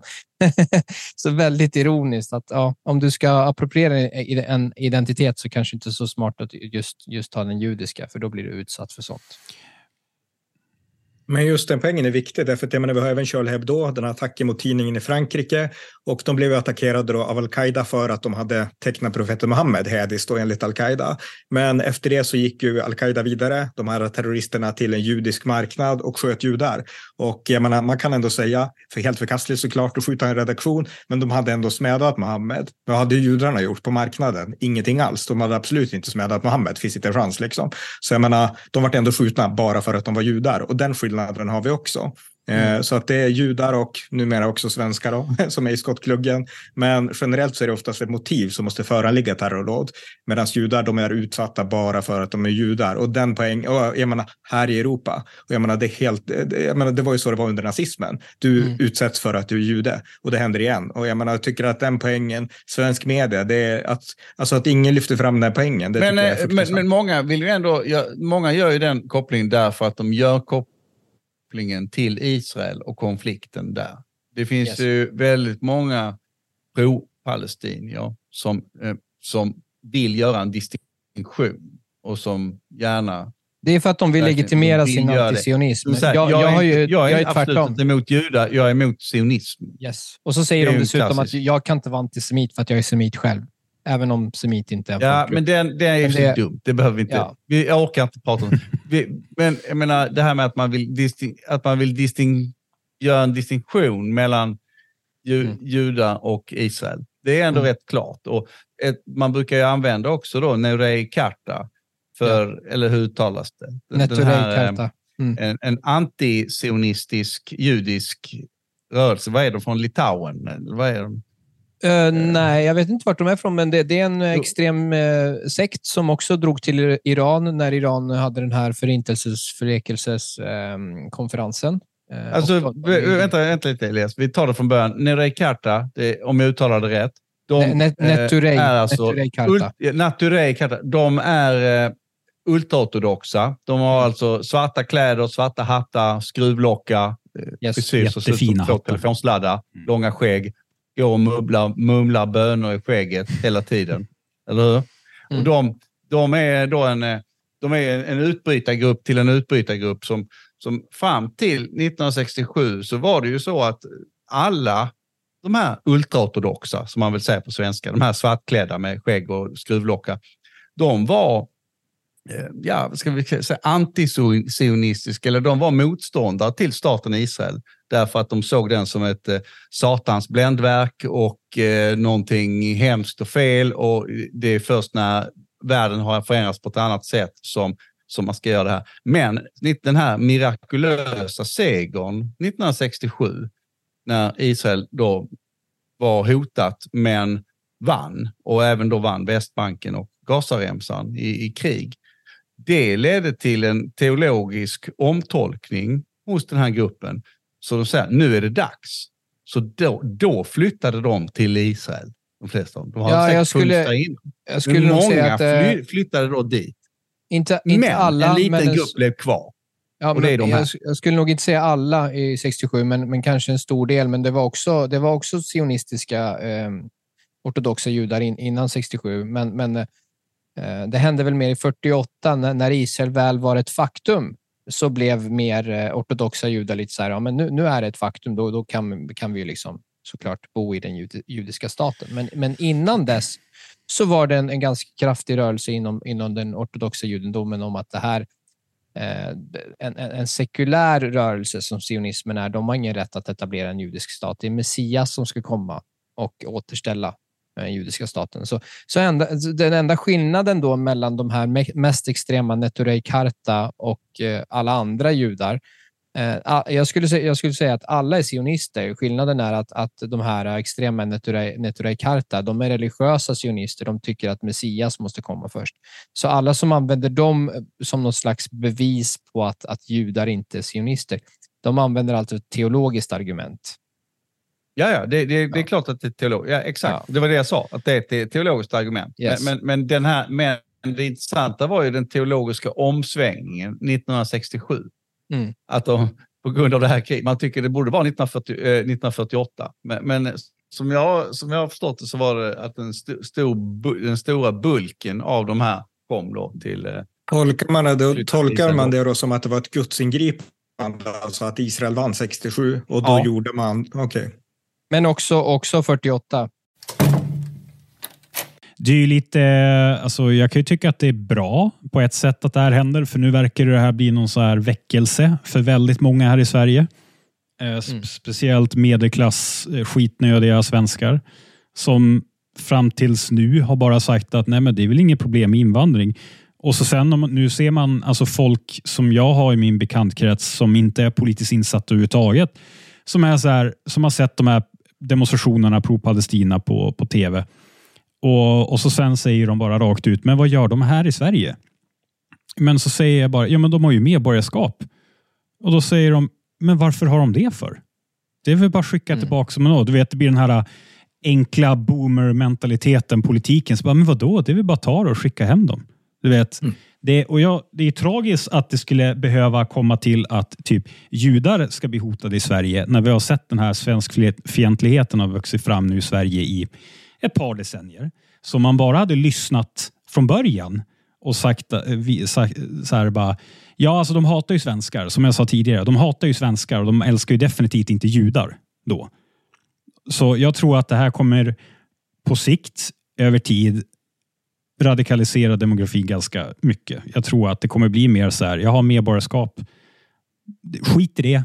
Eh, vi rycker medborgarskap. Vi bryr oss inte om de är födda här. De går ut och säger att de vill utrota Israel. Liksom. Det, mm. och, och, då, och, då, kan man ju bara liksom säga så här, ja, de säger att de vill utrota Israel, men uppenbarligen så är de inte direkt Sverigevänliga, om vi säger så. Så att det här, det här är ju ett... Jag tror folk, vi har inte ens sett början på det här. Det här kommer ju eskalera ännu mer ju mer den här konflikten fortsätter. Jag skulle säga att det här är den tysta majoritetens stora Jimmy moment. Ja. Alltså man inser att det här är någonting är fel. Man kanske som du säger Pontus, alltså det är likadant med mig. Alltså jag känner många som inte är alls politiskt intresserade. De tycker ändå att något har gått fel, men de har aldrig liksom kopplat ihop A med B förrän kanske nu lite grann. Ja. Jo, det, det är... Det, vi, vi, det, det, är lite det här som jag sa tidigare, att svenskar inte förstår de här etniska konflikterna. Och nu har vi de här etniska konflikterna här. Du har dem liksom utanför din dörr, utanför ditt fönster. De går och de, står och, de går där och skriker att de vill döda judar. Alltså, du vet, det, det här är jag har ju sagt det tidigare, men alltså jag tror det här kommer radikalisera folk väldigt, väldigt, väldigt fort. Jag tror det. Mm. Eh, och, och, det är bättre att det går fort än att det går långsamt. För går det för långsamt, ja då blir det ju för sent. För vi alla vet ju att vi behöver återvandring. Eh, och det här har ju visat det ännu tydligare. Och det, det, det kommer ju komma till den nivån och så jag hoppas att Moderaterna ännu mer börjar prata om inte bara du vet, eh, det här att ekonomiska incitament, utan vi måste liksom prata om de här elementen som är organiserade i Sverige. Att ja, de kanske inte de kanske inte har gjort det, för det är klart de går med i de här tågen också. Det gör de ju. Och, och de, de, de utnyttjar det här till sin fördel. Det är, det, det är klart de utnyttjar den demografiska förändringen. Och att man då liksom så här säger, ja, Ja, du har det här efternamnet och tillhör den här klanen. Ja, det var ju tråkigt, men ditt medborgarskap ryker. Det är bara så. Ja, men den här liberala demokratin och individuella rättigheter och medborgarskap, ja, sorry, men vi är förbi det. Det är, ja, jag tror att vi kommer komma till den nivån. Det, det vore på ett sätt deppigt om vi gjorde det, men jag tror att vi kommer komma dit. För att jag tror inte det finns något annat alternativ. Ja, det brittiska imperiet hade ju Australien som man kunde deportera folk till. Um, Europa Vad ska vi köra då? Gotland? Eller? Vi behöver, behöver kolonisera ett område som man bara kan deportera folk till. Tyvärr, så är det så. Ja, nej men... Mm. men... Men alltså insikten vi måste få i Sverige, både liksom politiker och allmänhet, är att en svensk regering, för att vi, vi har haft det så bra här i Sverige att ingen har någonsin trott Ingen svensk har någonsin trott att vi kommer att hamna i en stor kris. Ingen har någonsin trott att vi egentligen behöver tänka på, jag menar ta Israel. Där verkar folket förstå att regeringen är vårt ytter, yttersta skyddsfall. Nationen är vårt yttersta skydd. Vi har inget annat skydd. Vi är hotade. Jag menar, vi svenskar har aldrig tänkt så i modern tid, utan vi har bara tagit tillvaron för given. Och jag menar, nu när vi inser att oj, vi kanske inte kan ta tillvaron för given längre, då börjar vi tänka lite mer säkerhetstänkande så att säga. Och det är ju bara nyttigt, tänker jag. Ja, alltså, hur, hur länge har den sekulära staten funnits? Hundra år? Alltså inte länge. Det, det här är liksom en, en liten, liten del av eh, Sveriges historia, för att inte tala om mänsklighetens historia, som vi har, har haft det så här. Och det här kan ju ändras uppenbarligen nu på två generationer som det verkar som. Alltså den sekulär, sekulära staten är ju snart död. Alltså det är bara att titta det här med mm. koranbränningarna. En, en stark sekulär stat med själv, kulturellt självförtroende hade liksom så här, till, till exempel när, när eh, när eh, de, de går ut och säger att vi måste stoppa koranbränningarna för att det kränker människor. Då hade de sagt nej men nu ska vi stärka skyddet från koranbrännare ännu mer. Alltså, mm. det, det, och det, det ja. är den här konflikten. Det här är en hundraårig konflikt vi har framför oss. Det här är ingenting som bara kommer lösas med att vi kör lite frivillig återvandring närmaste mandatperioden. Det här är en enorm konflikt. Och en, intressant, en intressant sak här då, det här är ett sidospår, men jag menar, tänk vilka är det som har stått emot om vi säger islamisering är bäst. Det är dels det kristna Europa, när Europa var kristet. Man hade ingen tolerans mot det man betraktade som irrlära. Och i modern tid så är det, jag menar, Israel är en judisk stat. Och jag menar, det, det är en del av liksom Israels nationsbygge. Att det här är en judisk stat, därför kan vi inte liksom acceptera att alla palestinier återvänder, för det är slutet för den judiska staten. Så jag menar, vilka är det som har misslyckats med att stå emot det här? Det är liksom det sekulära i mångt och mycket. Inte enbart, men alltså det är en faktor också som jag tycker är intressant. Ja, jag vet, Lukas håller inte med de där. Eh, inte jag heller delvis. Det förstår jag. Men, Nej. eh, det är, för du Men har ju Elias massa- håller med, och det är ju saken. Ja, exakt. Så länge ljuden håller med så är allting bra. Yes. Ja, nej, ja.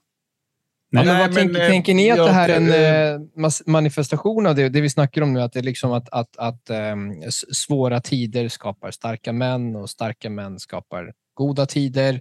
Goda tider skapar svaga män och svaga män skapar svåra tider. Och så, så det, det är liksom historien bara går ru- runt och runt och runt i en sån loop. Och att vi just nu är, är i den perioden där vi har haft det lite för bra. Man har blivit lite för, man, man har tagit liksom demokrati och, och, och friheten för givet. Och, eh, Ja, det är ju så att det, att det sker, för varje generation som går så blir det ju eh, ett, eh, en åderförkalkning. Och att det läggs lager och lager på sediment som, som om det inte rörs upp så damm, dammen vid vattenkraftverket blir grundare och grundare för varje år. Så är det ju. Mm.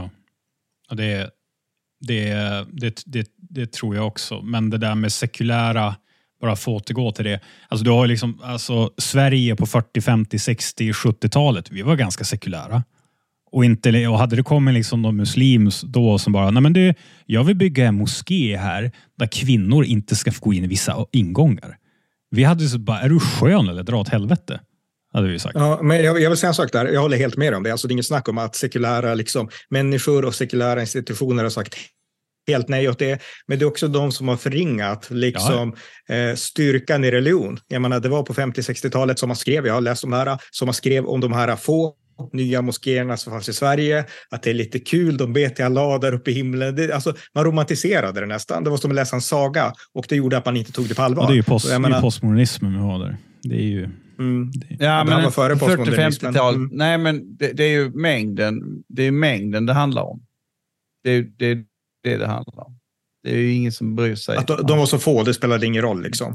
Mm. Ja, jo, men det, det, jo, exakt. Det håller jag med om. Demografin Då blir det som att det Mm. kopplas ihop med att ja, men det är kul med lite eh, kryddstark mat.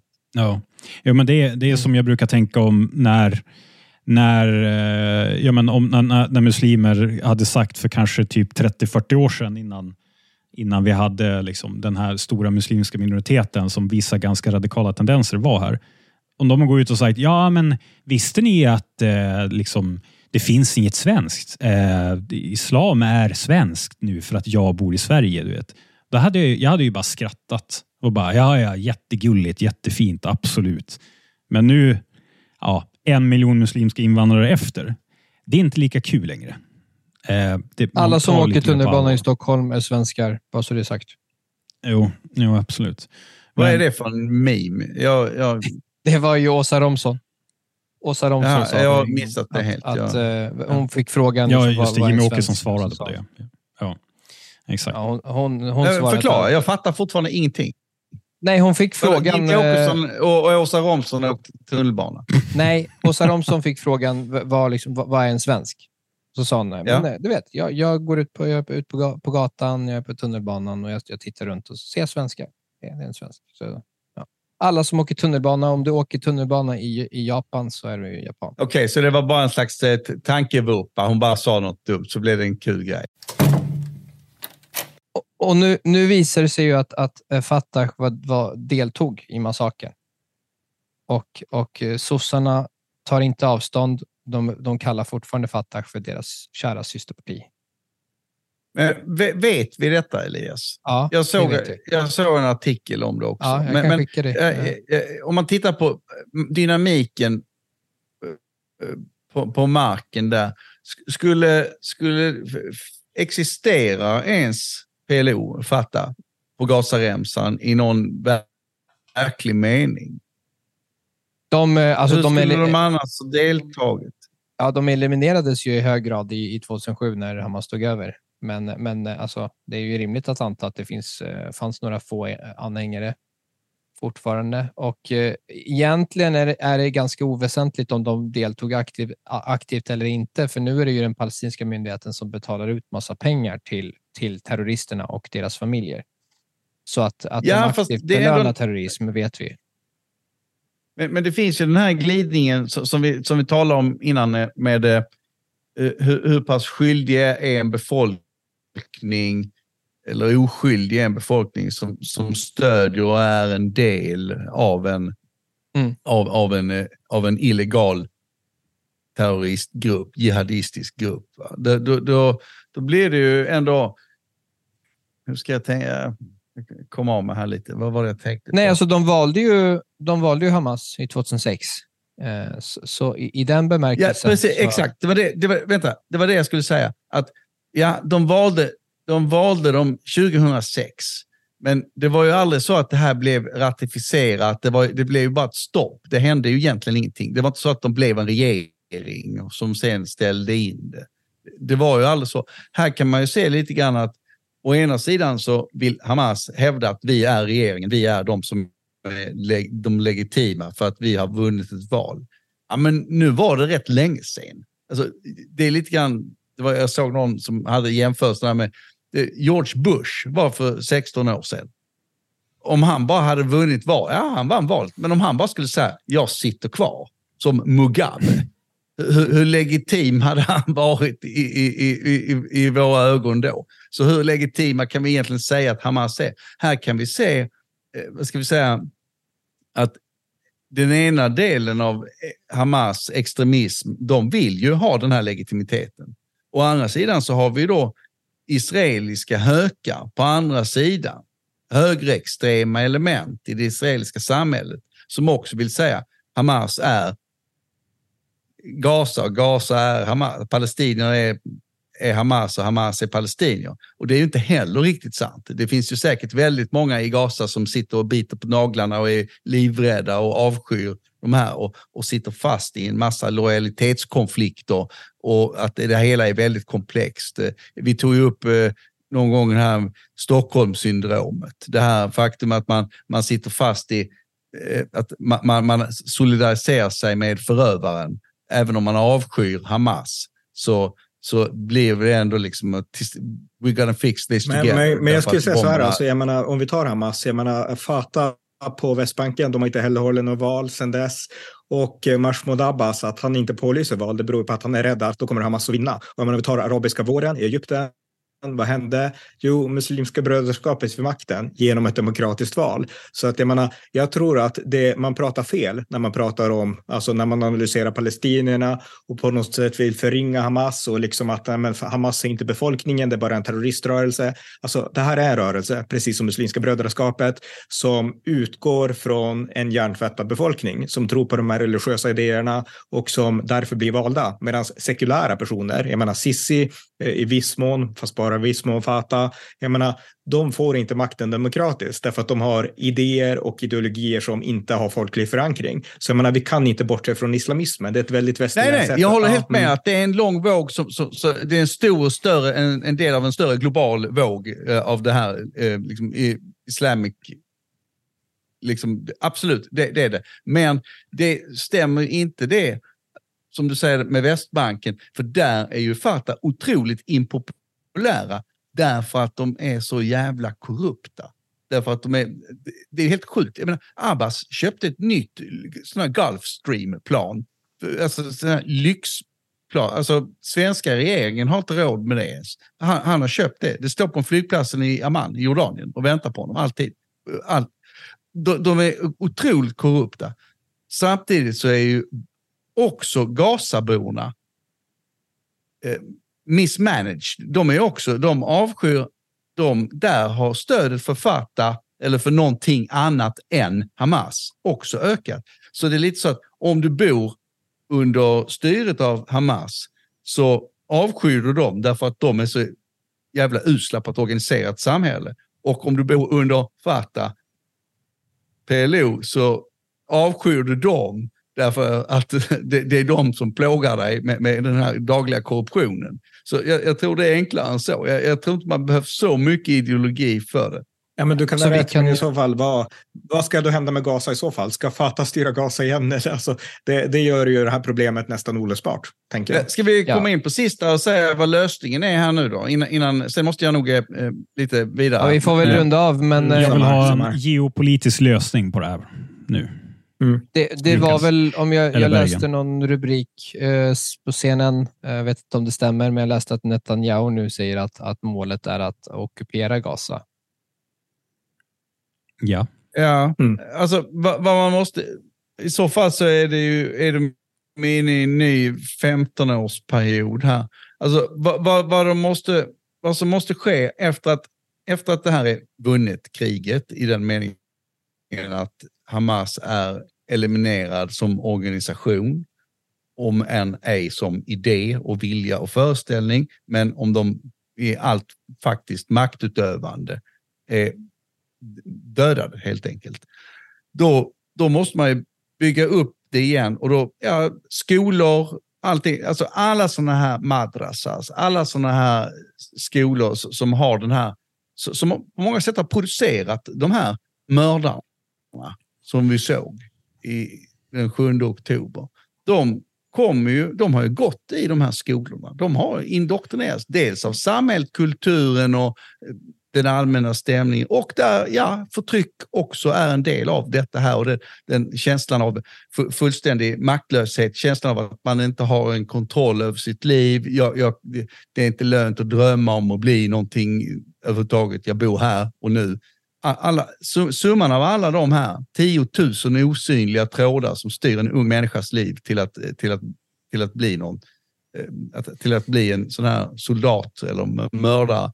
Det, den måste ju brytas i så fall om de ska göra det. Och då, då Ja, är det ju riva upp hela samhället, alla institutionerna, alla skolor, allting detta här. All, all det, det, hela det, det, det, kan de göra Lukas, men, men Israel har inte råd, eh, varken, varken diplomatiskt eller, eller demografiskt, att, att ockupera Gaza.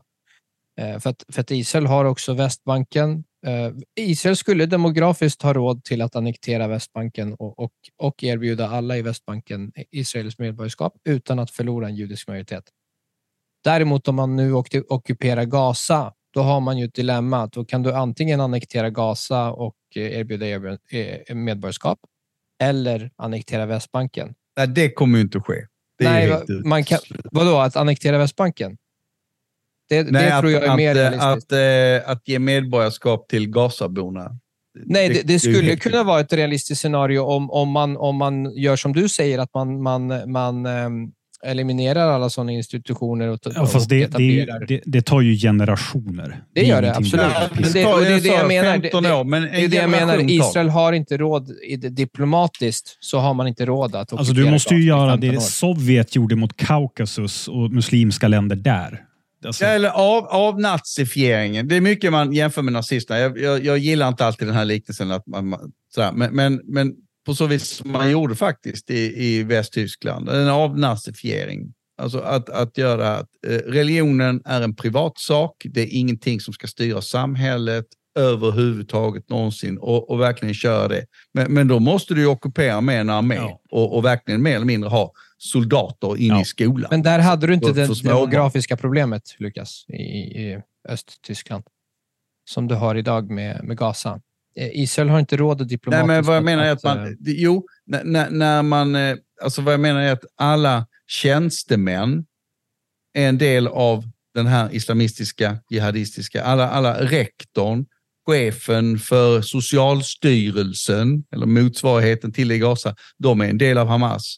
Allt, Mm. alla, de här, alla de här byråkraterna, alla motsvarigheter till generaldirektörer och sånt där, har ju nu under 15 år gjort karriär som, och varit, varit en del av Hamas som politisk rörelse och organisation. Det är det jag menar att allt det måste bort. Om, annars är det ju inte lönt. Annars, annars är det ju helt fel. Då skulle de Ja, ja, men vad, vad, vad händer sen? gjort anfallet överhuvudtaget. Var, varför sen, det? Ifall de nästa generation... Va? Vad händer sen? Ska man ge, ge liksom makten till den palestinska myndigheten att styra Gaza? Ja, till, till en myndighet. Men det var ju det man gjorde Men den 2005. myndigheten kom... kom alltså, de, de ockuperade... USA ockuperade Tyskland i 50 år. ja, de är kvar, de är kvar Det är i det som Tyskland. Ja, de är kvar. Ja, det är 30 000 man, amerikanska, som är kvar. än. Japan, Och menar, Sydkorea. de alltså. ockuperade inte Tyskland, utan de ockuperade i så fall då, alltså, i viss mån Sydkorea. Men, ja. Ja, men USA var Ja, en men, jo, men stormakt. alltså, de går in och de har trupper där. Mm. Men skillnaden där, var alltså, stormakt. där är enorm. Alltså, jag, jag, jag tror att det här blir en väldigt alltså, för bred diskussion om vi ska börja avrunda. Men alltså, Mm. grejen är att det går inte att jämföra tyskarna med liksom, eh, alltså tyskarna var ju inte i, i folksjälen ideologiska nazister, utan det var en ideologi som pådyvlades uppifrån, man lydde staten. Eh, Medan eh, det som finns i det islamiska hatet, för det är ett islamiskt hat mot judar, det är liksom, det är en del av kulturen, det är en del av religionen, har funnits i 1400 år, liksom, du, du är en jude bakom en sten, liksom, alltså, allt det här, det är mycket Jo, mer och- djuprotat och det tror jag inte heller Nej, man förstår nej bäst. absolut. Jag tror man bara får liksom förtydliga Lukas poäng. Det är väl så här, resurserna som krävdes för att få Tyskland på benen för att de skulle stanna i, ja men inte bli liksom Östeuropa och Sovjet, kommunismen. Marshallplanen och alltså, de resurserna som lades ner på det, manskapet, tiden och så vidare. Det, kom, alltså, det, det skulle ju krävas så ofantligt mycket mer för att liksom göra samma assimilationsprocess, som man nu ska kalla det, i Gaza. Ja, men, men- d- samtidigt, vi, vi, vi har ju redan, då, då talar jag inte om att Israel kommer, det som kommer att betala det här är ju EU och EU-länderna. Vad kul. Så- Det vill jag definitivt Ja, göra. men så, så, är det ju, men så är det ju redan nu. Vi, Ja. vi, har ju i, vi har ju åratal hällt pengar in i det här, det här svarta hålet. Ja, ja. Ja. Så egentligen så är det kostnadsmässigt det Palestinier har fått skillnad. mest Bara det att man har kontroll över vad, vad pengarna går. Ja, palestinierna har fått mest per capita av, av alla flyktingar eh, i, i hela världen i, i och med sitt egna flyktingorgan i, i UNRWA. Men, men jag, jag ser inte för mig att Israel kan ha en långvarig ockupation av Gaza. För, att man, man, för det första så vill man inte det, för det andra så har man inte råd att... att eh, alltså, den här diplomatiska krediten som man har fått och sympatin man har fått i och med massakern, eh, den är begränsad. Nej, är vi nöjda där kanske? Det är, Ja, det Ja. tycker jag. Vi, vi fick inga svar, men vi fick, eh, vi fick eh, jag vet inte. Ja, vi tar det i del två, det. Ja. Mm. precis. Ta det, ta det nästa avsnitt. Ja, exakt.